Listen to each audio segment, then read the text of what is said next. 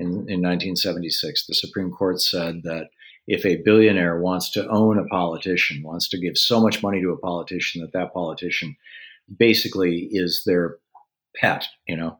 Uh, we used to call that bribery or corruption. And the Supreme Court said, no, it's not bribery, it's not corruption. It is free speech, and it's protected by the First Amendment.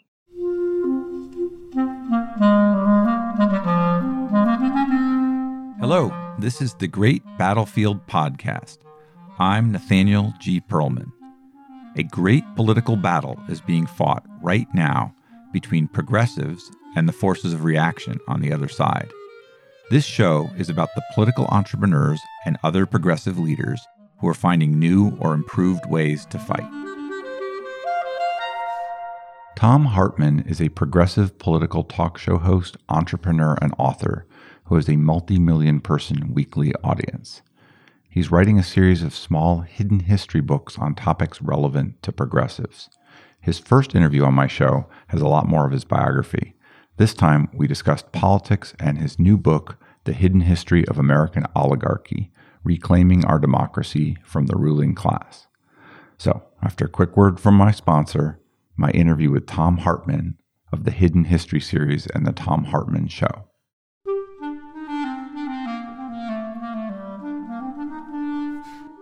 This episode is brought to you by Graphicacy. Graphicacy is an analytic design firm that can help you advance the mission of your organization using your own real data and information. They are 21st century visual communicators who create interactive graphics, motion graphics, and data visualizations. You can find Graphicacy at graphicacy.com. That is G R A P H I C A C Y.com. With Graphicacy's help, you can visualize a better world. Thom, can you give people a quick introduction to who you are and what your latest book is? Sure. I'm Thom Hartmann, and my latest book is The Hidden History of American Oligarchy. And this is in a series of books that you've written, all with the hidden history in the title. What is different about the oligarchy book? Well, the, the last book was The Hidden History of, of Monopoly, American Monopolies. And it was what happens when economic power gets concentrated in a very small number of typically corporate hands. And oligarchy is kind of the same thing, except it's what happens when political power gets highly concentrated in a small number of hands. And typically, the oligarchs are also, you know, economic oligarchs. Uh, they're they're also very very rich people. Monopoly is when when corporations eliminate competition. Oligarchy is when rich people eliminate the people, basically, from the political sphere, ruled by the rich. In your book, you trace this sort of coming up several times in our history. To what degree do you think we have that going on? America is uh, largely since the late 1970s, early 1980s, uh, America has drifted steadily, progressively consistently, step by step, closer and closer to oligarchy to the point right now where I think you could probably define America as uh, at least a semi oligarchy. Uh, Gilens and Page did a study that I uh, lay out in the book uh, back, I think it was in uh, 2012, where they looked at over a decade or so period of time public opinion polls on policies that were being proposed for legislation. Also, at uh, opinion polls among the top 5% with regard to those same policies. And uh, as I recall, it might have been the top 3%. But basically, what they found was that the majority of time, more than 50% of the time, what the top, the, the oligarchs essentially wanted got translated into public policy. It got made into law. But when they looked at the correlation between what the broad public wants, what the bottom 90% wants, the general public, uh, versus what got made into law, there was no discernible association. The phrase that they used was it was equivalent to uh, white noise, to, to, noise. In other words, our political system, sometime in the uh, probably in the 90s, uh, basically just stopped paying attention to average people. And I think that that's average people have gotten that. That was Donald Trump's message in 2016 the system is rigged against you. There was a lot of truth to that. That was also Bernie Sanders' message. And if we don't do something about that, there's going to be another Donald Trump or maybe another Bernie Sanders, but The Donald Trumps are the ones that worry us because they're the ones who are just out and out fascists. Sanders just wants to fix the problem, but uh, it's going to come around again. Well, it's fairly ironic that a billionaire and maybe wannabe fascist is talking to people about this problem and winning them some of them over on that basis, isn't it? You mean Donald Trump? Yeah.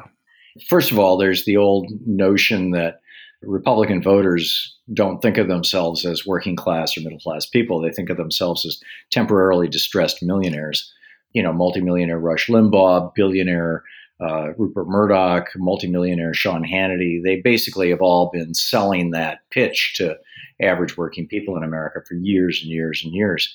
The reason why, as Thomas Frank pointed out in his book, What's the Matter with Kansas, why average working people consistently vote for politicians whose main mission in life is to screw average working people, uh, sadly. And so here we are. Well, when I talk to Republicans about kind of Trumpist power, they all say they're afraid of the voters and that the reason that so many of the other Republican leaders went along with Trump's moves was because his base wanted it and they were attached to that. How do you understand that? That rationale is uh, only half true. The fact of the matter is that a lot of people followed Trump for a lot of different reasons. You had the anti abortion fanatics who followed him because he promised to put people on the Supreme Court who would outlaw abortion. You had the gun nuts following him because he was like all about more guns, more guns. You had uh, probably the largest sector of the population that voted for him, people who were freaked out about jobs going to China. You know, and, and if you look at the age of these people, there are people who are old enough to remember that when Walmart started, Sam Walton's slogan was 100% made in the USA. And it wasn't until Sam retired from Walmart that, boom, suddenly everything is made in China. But there was a big shift that happened in the 1990s, in large part as the result of the trade policies that were negotiated by Ronald Reagan and George Herbert Walker Bush, like NAFTA, which was signed by Clinton, but it had been negotiated by the Bush administration. So people get it that, that they're being screwed. And then, and then there's a, a fairly substantial contingent on the Republican side who voted for Donald Trump, who were doing it simply because he hated people of color and wanted to do everything he could to preserve not just white privilege, but white male privilege. And uh, so you've got the misogynists and the racists too. But basically, he pulled together a coalition. Republican politicians looking at that coalition, and by the way, this is nothing new. The, the Republican Party has been doing this since the 80s, since Reagan came along. You can't get elected just saying, hey, we're the party of billionaires and big corporations. And so uh, originally, Reagan brought in the racist vote, and, and Reagan brought in the uh, ultimately the anti-abortion vote, which was kind of ironic because he signed the most liberal abortion legislation in the country when he was governor of California, and his vice president George Herbert Walker Bush had been on the board of Planned Parenthood. Um, but all that changed in 1980 in order to get elected. Uh, you know, when they brought in George W. Bush as their link to the evangelicals. Anyhow, they historically put together these coalitions, but what Trump added to that coalition were basically the the authoritarian followers, the neo fascist freaks. The Republican coalition has had to continuously expand itself because there's just not enough people who are totally down with doing everything you possibly can for billionaires and big corporations. So Trump took it to the point where it could be used to win elections. And of course, he's got help from billionaire Rupert Murdoch in a huge way, which is ongoing, and right wing talk radio, where you've got a bunch of multimillionaire hosts out there on in these very large venues talking to huge chunks of America, again, telling Americans that what's best for billionaires is best for working people, which, you know, as, as we all know, is just a lie. So those politicians simply wanted to win elections, and they thought that Trump's followers, if they sucked up to Trump enough, the, his followers would go along with them. I think it was a bad bet, but you know, it's a bet they made. I mean, you wrote the book before this election, and you know, we dodged a bullet narrowly. How do you view the 2020 election and the aftermath, and uh, I guess through the inauguration, through this lens of the fight against oligarchy? Well, it goes even beyond that, and and the you know the last third of the book is about basically what happens when oligarchy morphs into tyranny, when the people start pushing back against the oligarchs, and so the oligarchs basically flip the country into a police state that is exactly what I think would have happened had we not had COVID and had Trump not screwed up the response to it. I think he would have gotten reelected. I think that the Republicans would have taken the House. And had the Republicans taken the House, even if Joe Biden won the election, although I don't think he would have, uh, had there not been COVID, but even if Joe Biden had won the election, they would have given the election to Donald Trump. And that would be the end of the American experiment. I think we came far closer than anybody realizes to the end of America as we know it. It certainly scared the pants off me. Same here. I had to sort of huddle in my garage the whole day and listen to NPR rather than anything more emotionally charged and sort of get through it. The fight, it strikes me, is far from over. Trump is not done. Where is the battle during this time where we do have Biden? I think it's the realm of political power. The essence of political power in the United States since the uh, the 76 and 78 Supreme Court decisions, the Buckley versus Valeo and First National Bank versus Bellotti decisions, where for the very first time in the history of America in, in 1976, the Supreme Court said that if a billionaire wants to own a politician, wants to give so much money to a politician that that politician basically is their pet, you know. Uh, we used to call that bribery or corruption, and the Supreme Court said, no, it's not bribery, it's not corruption. It is free speech, and it's protected by the First Amendment. And then two years later, in the uh, decision, they extended that logic to corporations because, of course, corporations are people too, my friend. And then they doubled down on it in 2010 in Citizens United, where they expanded those rights and powers of very well, wealthy people and big corporations to own politicians. That's where we need to take it on. In the last two days, I've gotten two squealing emails from from FreedomWorks, you know, the, the, the Koch uh, affiliated uh, group that brought us the Tea Party, uh, talking about HR one is called the gag rule or the gag uh, bill or gag legislation or whatever. It's going to shut up people like FreedomWorks because we will now have to disclose who our donors are. Oh my God. And then Antifa is going to come and get us, like billionaires are really worried about this. You know? But I think that HR 1, this first piece of legislation coming out of the House, is probably going to be one of the most consequential pieces of legislation, period, because it addresses this root problem of big money influencing our politics. You think you can get through the Senate?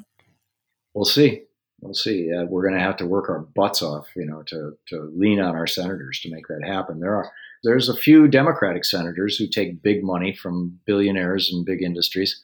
Uh, Joe Manchin's probably at the top of that list, but he's not the only one.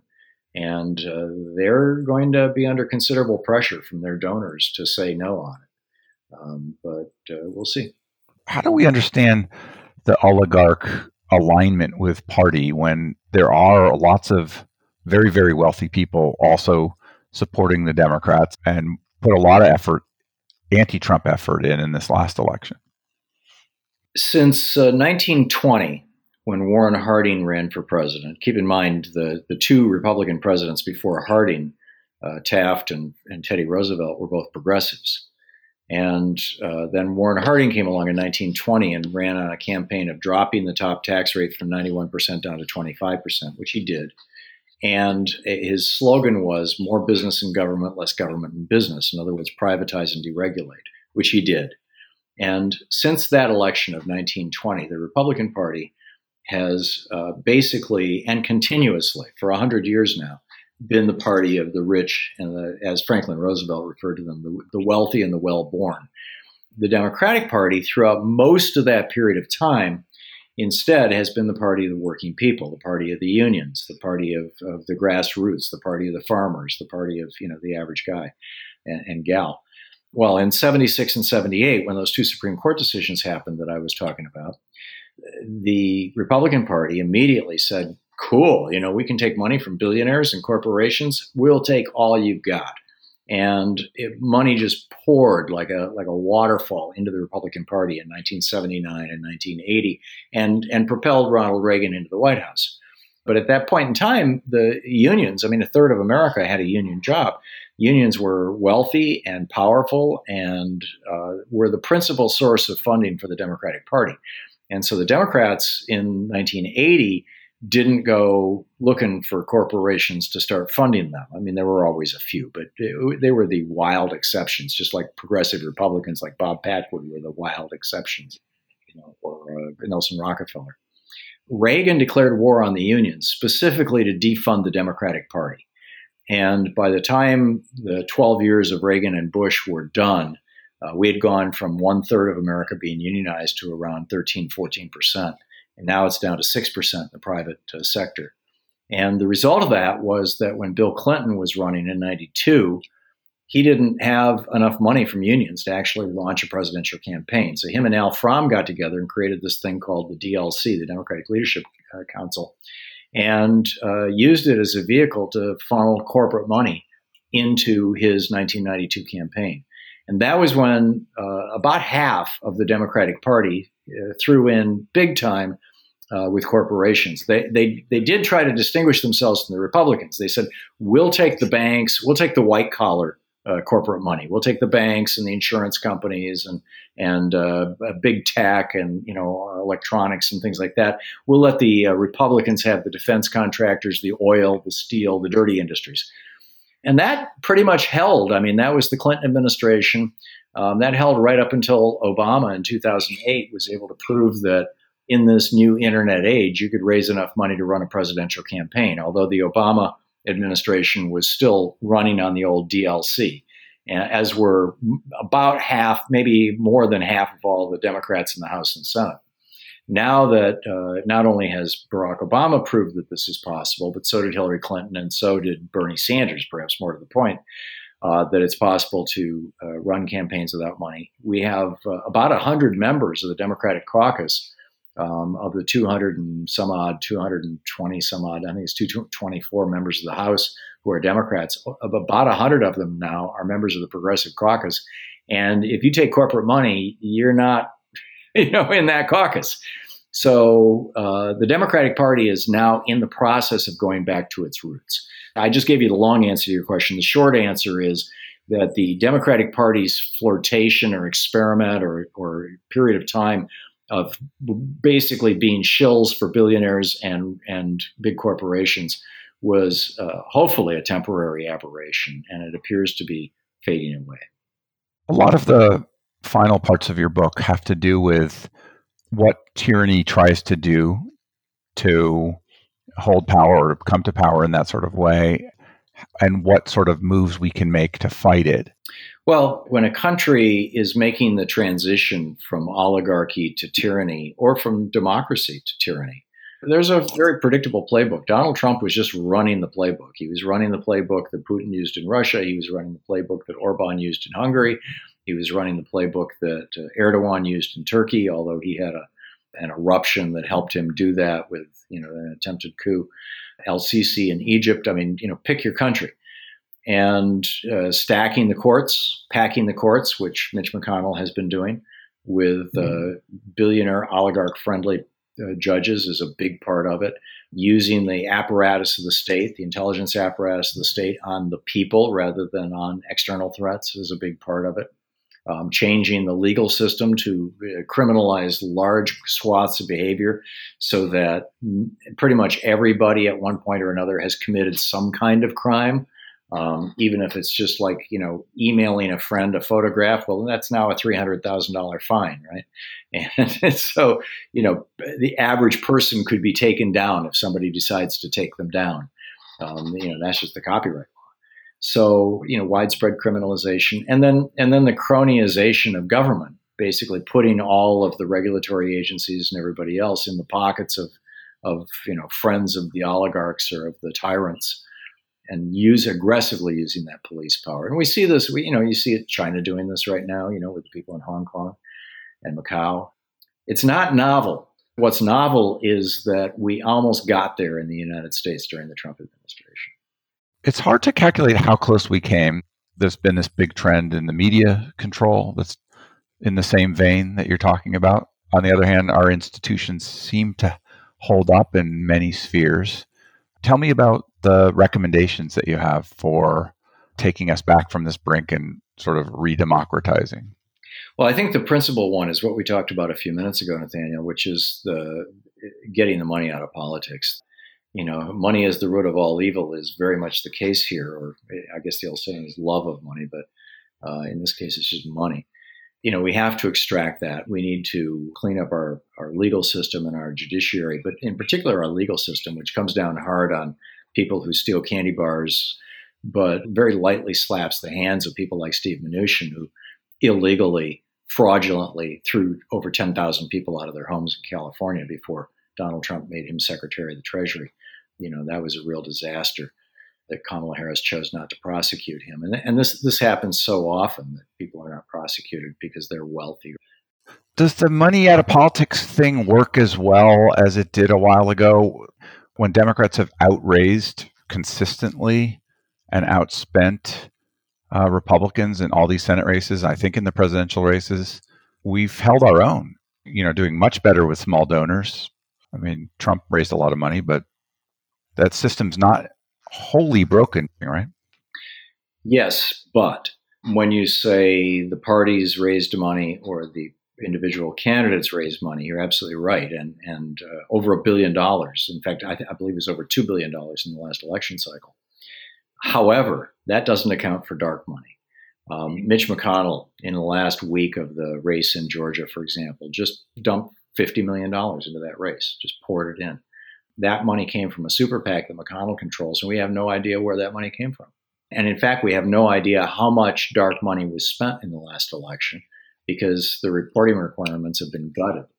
It may be true that the Republicans raise a billion, the Democrats raise a billion, but then dark money comes in and spends another billion for the Republicans, and maybe the Democrats can raise, you know, a couple hundred million dollars in dark money. But even that is a huge stretch because Republicans have entire swaths of industry that view electing Republicans as an investment that will produce a return. Put in $1, make $10, whether it's in tax cuts or whether it's in deregulation that reduces costs or whether it's in lack of regulation, which allows you to, uh, to wipe out your competitors and behave in monopolistic fashions. Democrats have very few industries that they're that tight with where those industries are willing to pour money into the Democratic Party or into Democratic politicians in order to keep them, you know, afloat, basically. In fact, I would say, broadly speaking, most Democrats, at least progressive Democrats, have no industries that will do that for them. It's all grassroots.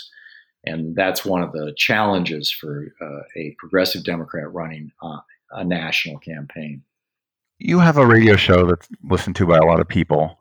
What did you hear since the election that's different than before? And what are you hearing since the inauguration that's different? Well, since the election, it was, you know, thank God we dodged the bullet. And then that became, you know, high anxiety because Donald Trump was lying that uh, Democrats and, and specifically black people in Philadelphia and Detroit and Milwaukee had uh, stolen the election from him. It was a lie. It still is a lie. He's still perpetuating this lie. You've got large chunks of the Republican Party that are still perpetuating this lie.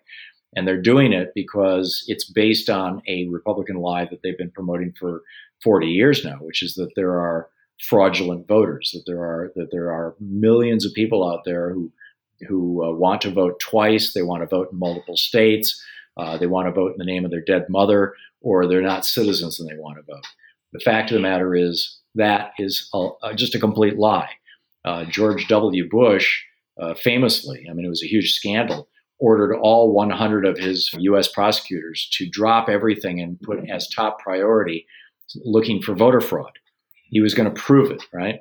And he spent $74 million in two and a half years, and seven of his U.S. attorneys said, this is crazy. There's no such thing, and, and we're supposed to be prosecuting, you know, robbers and rapists and muggers um, not going to do it. And he fired them and replaced them, you'll recall. And the result of that two and a half year, $74 million search that involved the highest levels of the US Justice Department was that out of 1 billion votes, they were able to identify 31 fraudulent votes out of a, over a billion. And of those 31 fraudulent votes, only one of them was a person who wasn't a citizen, and he voted for a Republican. He was a guy from Switzerland. Two or three of them were people who were residents of one state and voted in another because they had a vacation home someplace or something like that. And all the rest of them, the other like 28 of them, were people who had felony convictions and lived in states where if you're a felon you can't vote, which is about you know 16, 16 or 17 states, I think, most of the southern states. This is a leftover from Jim Crow, and they didn't realize that they couldn't vote. And none of those votes actually got counted because they all got flagged, which is how the U.S. attorneys were able to easily find them. So voter fraud just literally doesn't happen. I mean, what kind of idiot who's not a citizen wants to walk in and say, Hi, I'm here to vote, uh, knowing that they could go to jail for five years? What kind of idiot who is a citizen who's already voted wants to go into another voting place and, and try to vote a second time, uh, you know, facing five years in jail? It just doesn't happen. But the Republican Party has been using this to justify laws that make it harder for black people to vote, uh, for people who live in cities to vote in particular because they're, they're you know uh, most cities have good public transportation. People don't buy cars. In many cases they don't even have driver's licenses particularly if they're low income. Uh, students uh, you know that, make it harder for students to vote. You know uh, some of these laws uh, in fact almost all of them say that you must have a, an active driver's license a current driver's license well, if you're 80 years old and you've quit driving and your principal issue is Social Security and Medicare, which the Republicans want to privatize, you no longer have a current driver's license. You've lost your right to vote. You know, the Republicans have been running this voter suppression scam now for 40 years, and they can't just admit that it was all a lie. It was a fraud all along. And so they're having a real hard time, uh, you know, because all Trump did was take, you know, a, a 40 year Republican con job scam and put it on steroids and say, yeah, yeah, yeah, there's there's uh, illegal voters out there, and in fact, uh, that's who screwed me. That's why you know, Biden didn't win by 7 million votes. He lost, uh, you know, I won in a landslide uh, because of illegal voters. Don't you know? We've been telling you this for 40 years. And of course, because it's a lie built on a lie that the institutional Republican Party promotes to this day, it is credible to a lot of people, you know, a lot of low information voters or a lot of Republican voters. And that's really a tragedy. It is. Is a lot of the conversation about like how progressive are we going to govern? What's it about now? Well, you know, now we're going to start having policy debates. We we didn't have policy debates during the last four years, by and large, in the media because there was no real policy being promoted by the Republican Party, and they they basically controlled everything. Um, you know, or the the one policy that they were promoting, or the two policies that they were promoting, were cutting taxes on rich people and corporations and uh, eliminating uh, environmental regulations. And, uh, you know, they were able to do that. They had the majority. But now we're going to be talking about things like do we really want to be the only developed country in the world where we have student debt? Do we really want to be the only country in the world where, where you know, about half our population doesn't have adequate access to health care? Do we want to be the only country in the world where the average family is paying a $5,000 a year? I call it a monopoly tax. You know, these things are going to become actual uh, issues, policy issues, you know, education, healthcare, monopoly, um, the environment, uh, the Green New Deal, all these kind of things, and and uh, so those are the conversations we're having now, and, and I'm I'm looking forward to them, you know, uh, becoming really consequential. What's next for you in the in the writing? I just finished writing the the hidden history of American healthcare, um, you know how our system got as screwed up as it is and what we can do about it. That just went off to the to the line editor, and that book will be out in print probably in August. What's the thesis? It's the racism, stupid. Um, virtually all of the opposition to a national healthcare system uh, from the 1890s forward. Teddy Roosevelt proposed this in the 1900s. Franklin Roosevelt proposed it in the 1930s. Harry Truman proposed it in 1940, uh, 47. John F. Kennedy proposed it. Lyndon Johnson proposed it. Bill Clinton proposed it. In every case, the principal opposition to it came from uh, Southern conservatives who were basically saying, What? You want to give health care to black people? Really? The email that I got yesterday from FreedomWorks said that you know the Democrats want to give health care to uh, free health care to illegal immigrants. In other words, brown people. Oh my God, we can't have that. Frankly, I mean, common sense would indicate that even if somebody's in this country without documentation, if they've got tuberculosis and they're working, you know, next to you or sitting next to you on the bus, you want them to have access to antibiotics, you know. But you know, the, the Republicans don't care. They're playing the racist card, and they're going to keep on playing the racist card. Lovely. So you still enjoying what you're doing? Yeah, yeah. I've been doing this show for what 18, 18 years, I think now, and uh, I'm I'm I'm loving it. Well, thanks for taking the time with me. Uh, anything else you want to say? No, Nathaniel, you you've got a, a great podcast. And it's an honor to be here with you. Thank you so much for for having me on Great Battlefield.